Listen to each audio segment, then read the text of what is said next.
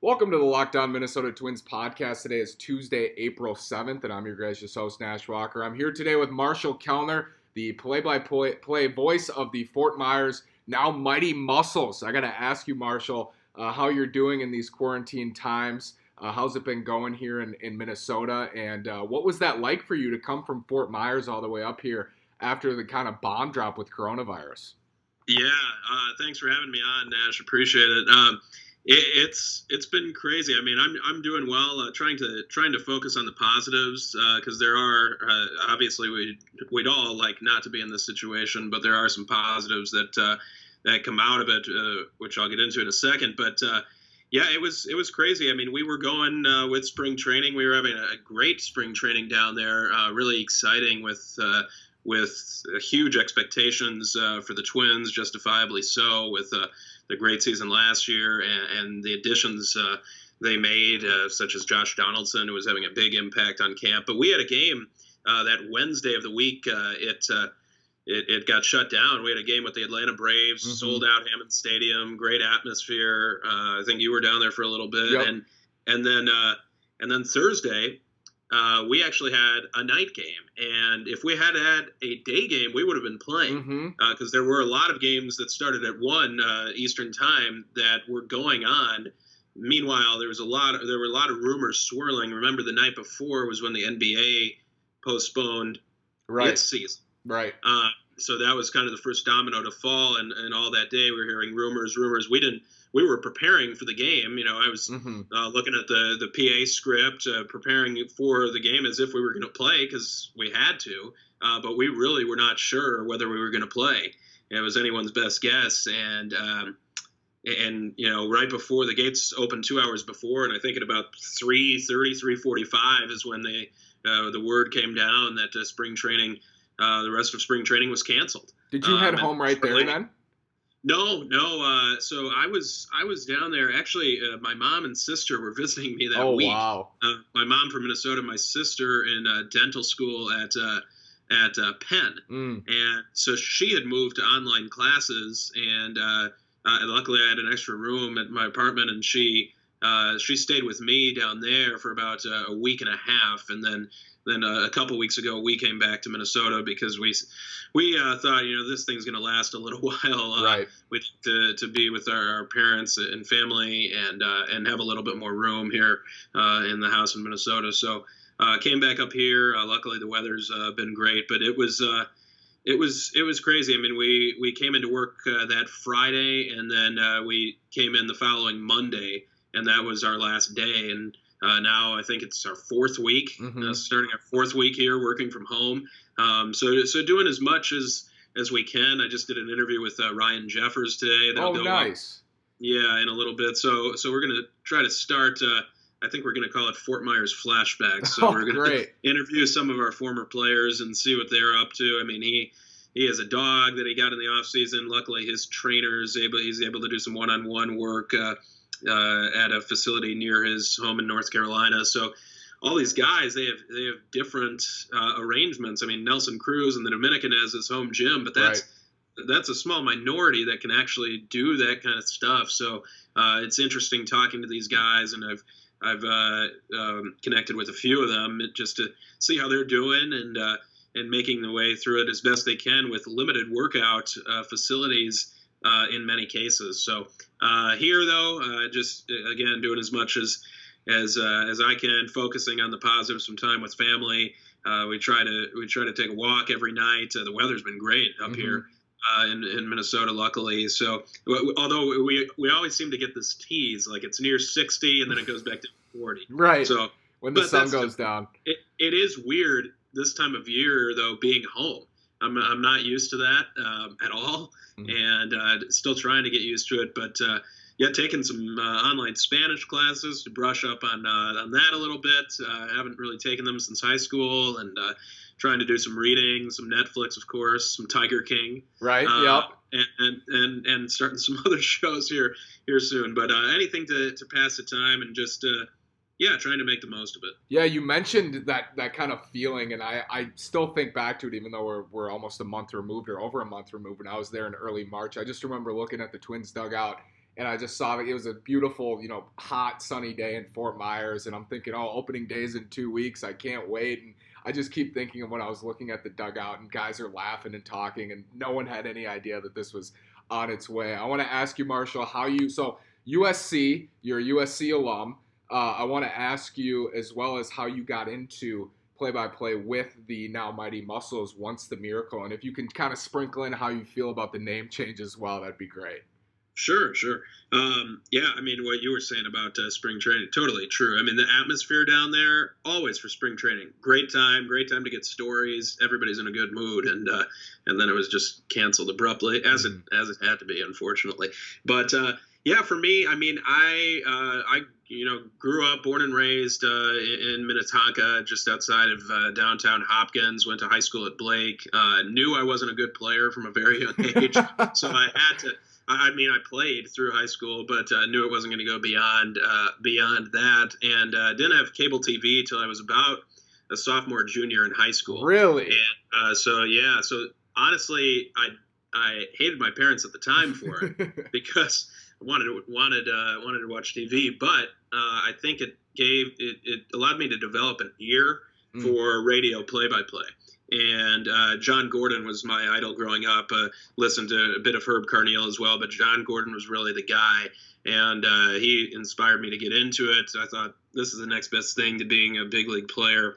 Would be to be a big league broadcaster, and so that was my dream. As I went to USC, got into it there my freshman year. Well, actually, going back to high school at Blake, the last 3 weeks you're allowed to do a senior program. And that program, it's really loose in terms of what they allow you to do, as long as it has some sort of academic focus. And for me, I was an usher for the Twins at the time, which I started when I was 16 and went through college. Great summer job. But that allowed me to – they gave me access to a booth in the outfield. It was actually in the Vikings press box. Really? That's pretty cool. And I recorded games there. Got to meet John Gordon through a family connection. And I would write my own game notes during the day, which was good preparation for the media relations work I do now. And then at night, I literally recorded into a tape recorder, a mock broadcast from the outfield. And then when they were on the road, I'd do it off the TV. And I used those cassette tapes literally to get, because that's all I had, to give to the sports director for the USC student station, and that allowed me to get onto the air somehow, because they were terrible. But somehow that allowed me to get onto the air my freshman year at USC, and did baseball there, and then ended up doing some basketball and football as well. Always knew baseball was my first love, but I loved doing the college basketball, and football was great when I was at USC as well. With Pete Carroll, we lost three games. Reggie Bush. Three game. I didn't get Reggie Bush. Oh, so that was Pete was after. Yeah, I was the last 3 years of Pete. Okay. But my first 2 years, we went to the Rose Bowl and lost a combined three games. Wow. Which we were upset by. So think about that. You come from Minnesota. We don't know what the Rose Bowl is here. Yeah. And then you can go to USC and you're upset that you go to the Rose Bowl instead of the championship game. Wow, it's a different mindset for sure. But it was great. I mean, just being around that winning tradition with Pete Carroll, all the energy he brought, and then getting to do baseball as well. And then from there, I went to an independent team after I graduated called the Chico Outlaws in Northern California. I was the last broadcaster for them because the league included teams in Maui, Hawaii. I went there a couple weeks after graduation. Yuma, Arizona, the Canseco brothers, Jose and Ozzie, were player managers on that team.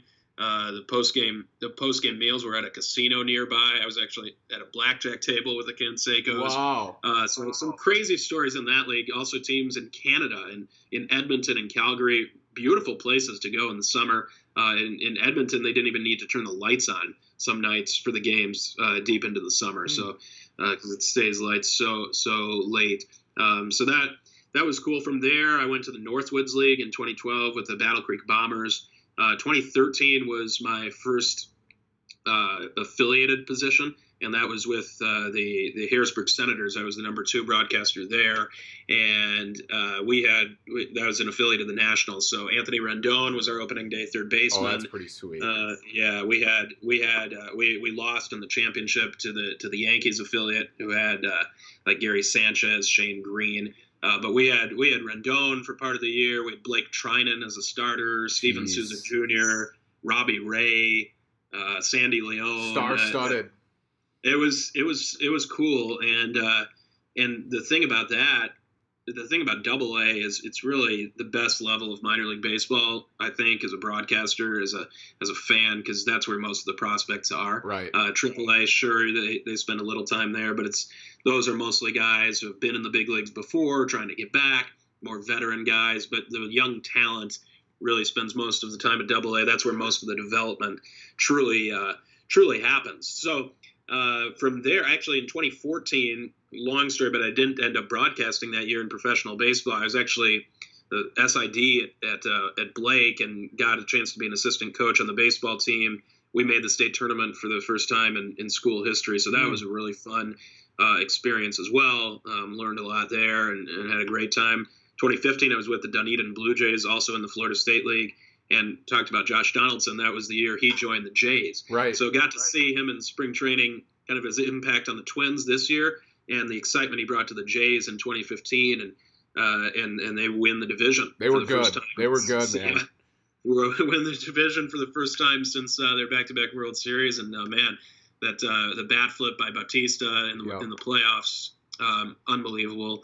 And then 2016 and 17 was number 2 guy for the Lancaster Jethawks out in California. Cool thing about that was I got to work with my good friend from USC, Jason Schwartz. He was a year above me at USC, so I'd known him for 10 years. And we had broadcast games there together. He was the number 1 guy there, still is. And so we got to work together for 2 years. 2016, we were an Astros affiliate. 2017, Colorado Rockies. And then in 2018, I came to Fort Myers to join the Miracle. And then this will hopefully, once the season begins, would be my third season. And the name change. I mean, we had a new owner by the name of Andrew Kaufman come on board last year. And we kind of knew this was going to happen kind of around springtime last year. We got rumblings of it, participated in some brainstorming sessions, but had to keep it under wraps till the big rebrand in December rather. John Gordon actually was the MC on the field for that, and I got to work with him. I was up in the PA booth; he was on the field, so that was fun. But I think they just wanted a more local name. The name Miracle actually came from Miami. When the team moved from Miami in 1992. So a lot of people didn't realize that. It wasn't really a local name. And there's a lot of species of mussels and clams off the coast of Florida. So that's how kind of they came up with it. And the color scheme kind of looks like a Fort Myers sunset. And the colors are unique to Fort Myers, how they would reflect off a mussel. So we worked with a company called Brandios out in California that's worked with a lot of the minor league teams on rebrands and name changes. You saw a ton this offseason, and they were involved heavily in many of those. So that's kind of how the name came to be, and hopefully we'll have our first Mighty Muscles game soon. I like the name. It was funny to see the reactions on Twins Twitter as that news was dropped. It was pretty entertaining. I think there were mixes of opinion. I think people are pretty rooted in the Miracle name, just because it has been around for relatively a long time. And absolutely. I even looked back. Yeah. I was looking at Brad Radke, like when he was in the minors, I think they were a Miracle. So that's before my time. Since 92 and one affiliate the whole time. I mean, it's pretty cool and tons of history. And we're going to keep honoring that history, no doubt, throughout our time as the Mighty Muscles. I like the name, and I like the new logo when I was down there as well. Everything's already awesome. Mighty Muscles, which is awesome. So for a timeline, Marshall, your first year with Fort Myers, with the then Miracle, was the year that Miguel Sano was sent down to High A, correct? Yeah. Okay, and we won the championship that year. Oh, they did win the championship that year. That's right. And that was a down year for the Twins, before bouncing back in 2019. But since you've been there, Marshall, and you mentioned Ryan Jeffers, who the Twins are clearly very excited about, and I think follows the line of Mitch Garver, of a big right-handed bat who I think could join the club soon and really make an impact. Who are some other players you've seen since calling games for this team that have impressed you in the Twins system, or have there been many of them? Or I don't know if you saw Luis Arraez. How many of these guys have impressed you, and what do you think about the Twins system as a whole from what you've seen? I tell you what, man, I've been really lucky. We've been really lucky in Fort Myers to have the teams we've had the past couple of years. I mean, you start with 2018, a team that eventually won the championship, struggled in the first half, but in the second half, Alex Kirilloff arrived. I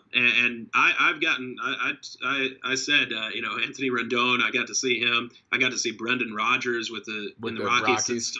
Yeah, I mean, some top prospects. Ramon Laureano when I was in Lancaster. Oakland. You know, top players. And let me tell you, Alex Kirilloff is right up there with them. He might be the best hitter I've ever seen in the minor leagues during my time covering baseball. I mean, he hit just under 350, I think, with Cedar Rapids in the first half, and then hit almost 370 with us in what might be the toughest hitters league in all of minor league baseball. The Florida State League is notoriously pitcher friendly. It's humid. They're big ballparks. The ball does not travel well, especially as you get later into the summer. And what Alex did, I mean, I've never seen somebody hit the ball so hard, so consistently to all fields. I mean, he just finds the barrel. He was so consistent with his approach on the field, but also off the field. I mean, if he had a good game or a bad game, you would not know it. He is a mellow guy when you first meet him, but as you get to know him, you really get to know his sense of humor. When I first met him, he was one of the only guys who said, I introduced myself to him, and he said, "Nice to meet you. Where are you from?" You know, he really cares about people. Good guy, and just tremendous mental toughness. Because it's not just about how you respond to bad games; it's how you come down from good games. Right. And he's just so even-keeled. Tremendous coaching. Growing up from his dad, unique story there with his dad being a longtime hitting coach in the Pittsburgh area. And he's a very high energy guy. Cool to get to know him as well over the past couple of years. So Alex is there. And then shortly after Alex joined in 2018, Royce Lewis came along. And, talk about a mature kid. He talks like he's 35 years old and he's a big league veteran. Right. And the kid was just drafted out of high school a few years ago, number 1 overall. And I've seen his growth as a player the past couple of years. I mean, he has it all. He's a true 5-tool player. I think he can stick as a shortstop in the big league. So those would be the two big ones. But then, later on that year, Brusdar Graterol, of course, no longer with the Twins, part of that Kenta Maeda deal. Boy, was that week that crazy. Was wild. that was a week that I felt bad for Brusdar. Oh, as did I. He was there because he was there when you were there. He's such a good kid, and he was in limbo. I mean, he didn't know if he was staying with the Twins, going to the Red Sox, right? And then for sure didn't think he was going to go to the Dodgers, where he ended up. So hope nothing but the best for him, but he was electric at the end of that year. So those were kind of the guys that year. Jose Miranda also came in. But then last year, it was just the lineup we had to start the season. I mean, you go around the diamond. We had Ryan Jeffers behind the plate. We had Lewin Diaz at first base, who had a terrific year, and because of that, the Twins were able to get Sergio Romo for him and Chris Salamon, who's an impressive right-handed arm. I forgot 2018, Luis Arraez, of course. Right. There's so many. It's like you just not to discount what Luis Arraez did. I mean, he came back from an injury. He missed the entire 2017 season, save a few games because he tore his ACL. His first month with us in 2018, he was hitting under 200. But you could tell the talent was there. It was just he was so anxious getting back, a lot of first pitch swings, a lot of ground balls. But then, boy, he started hitting line drives all over the field. And in June, I think he hit about 450. Wow. It was unbelievable. Got promoted, and we know the rest of the story from there. And he is as nice a guy as you'll ever meet, too. Such a good dude. Always a smile on his face. And actually, when we went in 2019, last spring training, they did a ring ceremony for E-Town and Fort Myers, and everybody got their rings. And Rocco Baldelli actually came over to give a speech to all, and all the minor leaguers were there, and the entire organization. Rocco Baldelli gave a speech, and it talked about the guys who had come over from big league spring, or who had been a part of big league spring training. And he said, we hope to see you all there someday, but if you want to model yourself after a guy, everyone act like Luis Arraez. Wow. and he didn't even talk about his abilities as a hitter, which are unquestioned, but talked about just his attitude, that he made the team better just by his presence in the clubhouse, in the dugout, his energy, his work ethic. And I think that left an impression on me, certainly, and I would imagine the players as well. But getting into 2019, I mean, you had Jeffers, you had Diaz, you had Travis Blankenhorn, who had a great year once he got called up to Double-A. Royce Lewis was there, Jose Miranda was there, Akil Baddoo had Tommy John surgery early in the year, so we expect him back this year if we're able to get our season started. And then also Trevor Larnach. Trevor Larnach was, we're like, oh, nobody could approach Kirilloff. Well, he did. He was the MVP of the Florida State League. Such a mature guy on and off the field as well. Coming from Oregon State, where he led them to a national championship, he's a pro's pro. Very, very routine oriented, all business when he comes to the ballpark, and great personality as well. So Trevor was an absolute pleasure to watch on a daily basis. But I think, as good as that lineup was, and that's what people were talking about heading into the year, I think the story of the season was really the arms that came through. Starting with, guys like Edouard Colina, who was there to start, or joined us shortly into the year after being hurt for the first month or so. Jordan Balazovic made the biggest jump probably of anybody. It started in Cedar Rapids with 4 starts, ended up pitching in the playoff game in his Double-A debut in Pensacola. What a jump he made. He's really grown into his frame, added more muscle in the offseason, stayed in Fort Myers in the offseason, got a fastball that can reach about 96 miles per hour. That fastball is tremendous, and a breaking ball and a changeup as well. And then Yoan Duran, who was a part of that Eduardo Escobar trade, he's got elite stuff, triple-digit fastball, and then that splinker that everybody talks about. He's got a big frame as well. You just go down the list, and then Dakota Chalmers, who joined us at the end of the year, and I think people are really starting to get to know how good this guy could be. He was traded straight up for Fernando Rodney, straight up, and had some issues when he was with Oakland, but it was a high draft pick, 3rd round, I believe, out of high school. And he's a guy with an upper 90s fastball, had an inning in spring training, big league spring training, where he struck out the side, on the 40-man roster now. So he's one to watch. I think if he can throw strike, that's been his issue, injuries and throwing strikes. And when he was in the zone last year, he was as dominant as any pitcher I saw all season. And our pitching coach, Luis Ramirez, last year said his upside is a number 1 starter in the big leagues. And you're starting to see him on the prospect rankings now.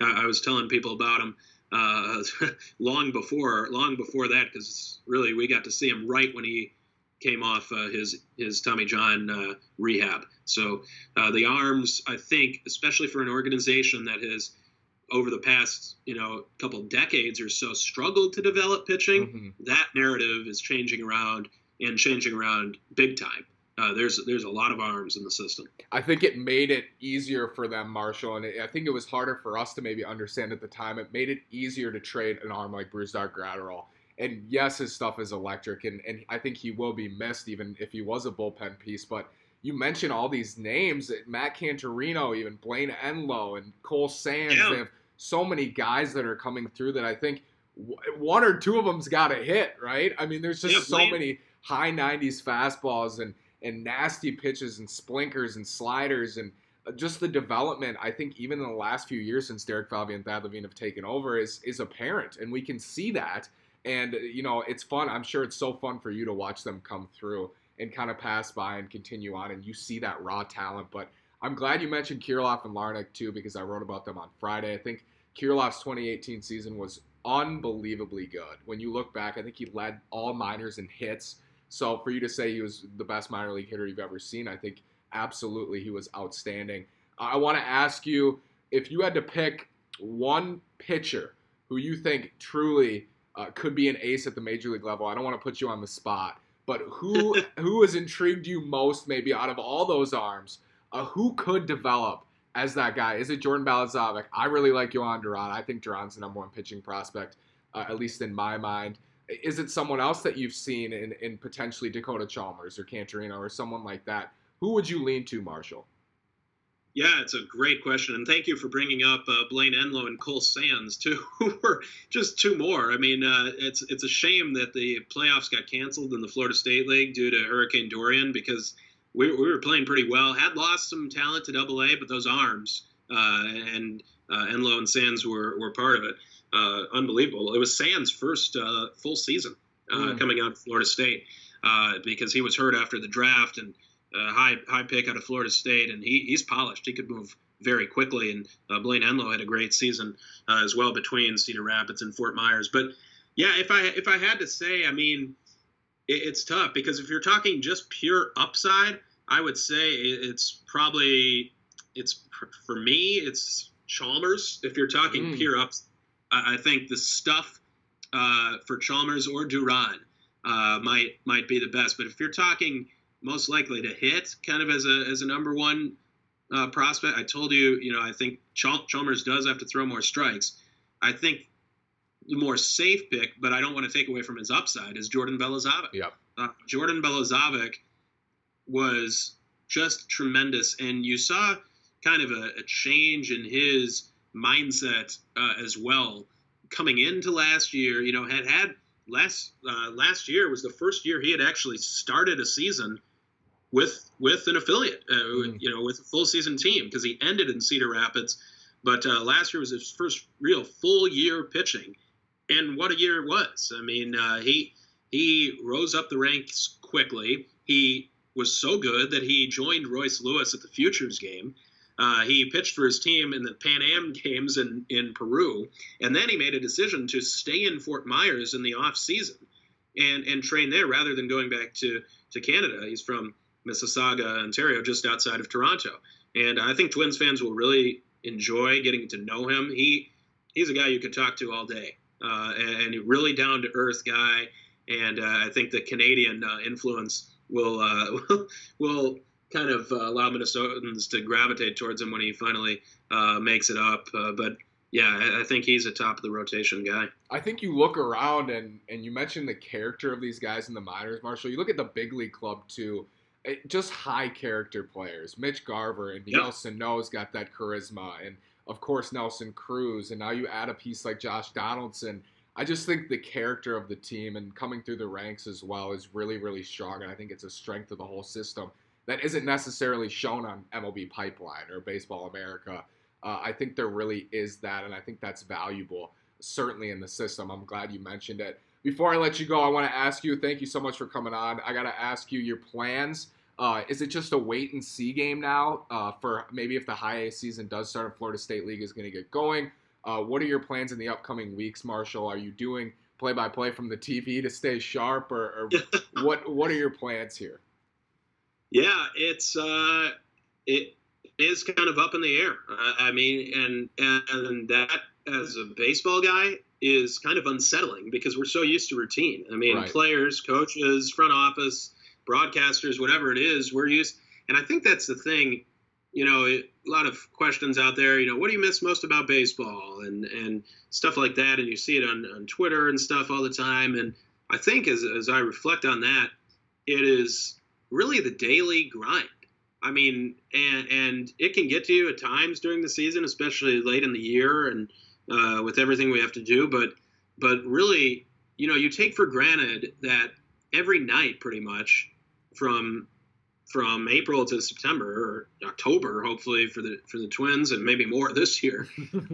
But every night you have a game and that cannot be taken for granted. I mean, we are blessed and privileged to get to do what we do, getting to watch a baseball game at the end of every night. And that part of it I really, really miss, along with the people that you mentioned, you know, high character guys. And the Twins do place a premium on that. And you can't measure. Everybody wants to measure stuff nowadays. Mm-hmm. I'm kind of come from an old school mindset, not to take away from that stuff. That stuff is important, but stuff you can't measure is so critical as well, like mental toughness, like team chemistry, the intangibles. The Twins really have a good mix of both. I mean, obviously with Derek Falvey, Thad Levine, and crew, they are very honed in to the metrics and the numbers and all that stuff, as they should be. But they don't let it discount from bringing in high character guys, which I think is very important. But for me, I mean, like I said, I think doing some player interviews, catching up with them, maybe catching up with some other officials in the Twins organization, trying to get as much prepared from a media relations standpoint with player bios and programs as we can prior to the season, not knowing when it will begin. I do some sales as well, so reaching out to some clients, can't really say come on out this game because we don't know when mm-hmm. the games will be and how the schedule might get adjusted if it does resume, but more just staying in touch with people, making sure they're safe and healthy and keeping those relationships going. That's what it's all about in terms of that. But then, yeah, just plain wait and see. And this news about possibly Major League Baseball, you know, going to Arizona. I think there's a lot of dominoes to fall before that would happen. But just because something happens with Major League Baseball doesn't mean minor league baseball will be the same. You know, right. The Major League Baseball will be, you know, say it's in Arizona. Who knows how big the rosters will be? Who knows? You know, because Major League can do games without fans and still, you know, have revenue that can come in from the TV contracts, from mm-hmm. sponsorships, from you know, TV and radio broadcasts, stuff like that. Minor league baseball is almost fully dependent on the fans. Sure, they have sponsorships as well. Some are on local TV, but that's really at the higher levels of the minor leagues. It's really dependent on fans coming to games. So if that can't happen, it'd be tough for the minor leagues. But hopefully we'll stay positive, and hopefully this thing will be behind us soon. Whoever comes up with the early vaccine, we'll all pay tribute to that guy. That's yes, or girl, whoever it is. You know, we'd love to get back to sports, but you know, more importantly, it's just about staying safe. Staying safe right now, focusing on the positives, like I said, and thanking all the healthcare workers who are doing heroes work, and not just them, but you know, grocery store workers, truck drivers, everyone putting themselves at risk so that we can keep on going. That's who's really the heroes now, and then hopefully we can get back to our sports heroes and the diversion that sports gives us on an everyday basis, and those people as well. You know, out of work from the stadium workers, the ushers, the concessions workers. Hopefully they all can get back to work soon, and we can. I think we'll appreciate baseball more than ever in all sports when they resume. Yeah, that's well said, and I certainly hope that there is a season of some sort. We know the priority is just getting the virus under control, making sure people are healthy and safe. I do hope that the Mighty Muscles get their inaugural season with the new name sometime in 2020. Marshall, thanks so much for coming on. Best wishes to you and your family. Enjoy the weather tonight on your walk. I think we're going to go around Parker's Lake. I don't know if you know where that's at, but nice. By the Loose Line, yeah. Nice. But enjoy the walk. Enjoy the weather. Thanks again for coming on. Really appreciate it. And hopefully in the future we can set one up again. when you see the new Twins coming through for the Mighty Muscles. Absolutely, man. Thanks so much for having me on. We're going to go around Shady Oak Lake and enjoy this nice weather, and hopefully keep thinking positive, stay safe, and we'll all be back soon.